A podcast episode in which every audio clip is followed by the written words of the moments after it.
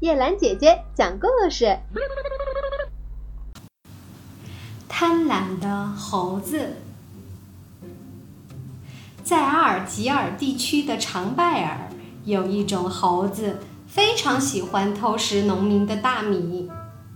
当地的农民根据这些猴子的特性，发明了一种捕捉猴子的巧妙方法。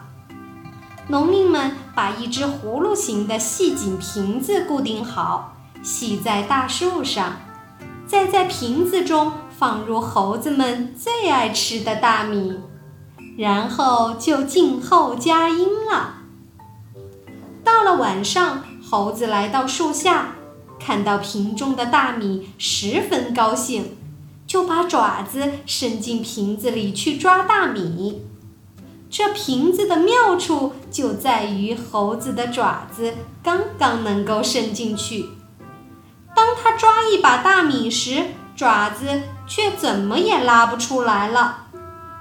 贪婪的猴子绝不可能放下已到手的大米，就这样，它的爪子也就一直伸不出来，它就死死地守在瓶子旁边，直到第二天早晨，农民把它抓住的时候，它依然不会放开爪子，直到要把那把米放入嘴中。好了，小朋友们，请注意，人从猴子进化而来，当然比猴子聪明一些。如果把大米换成别的，上当的恐怕就是人而不是猴子了。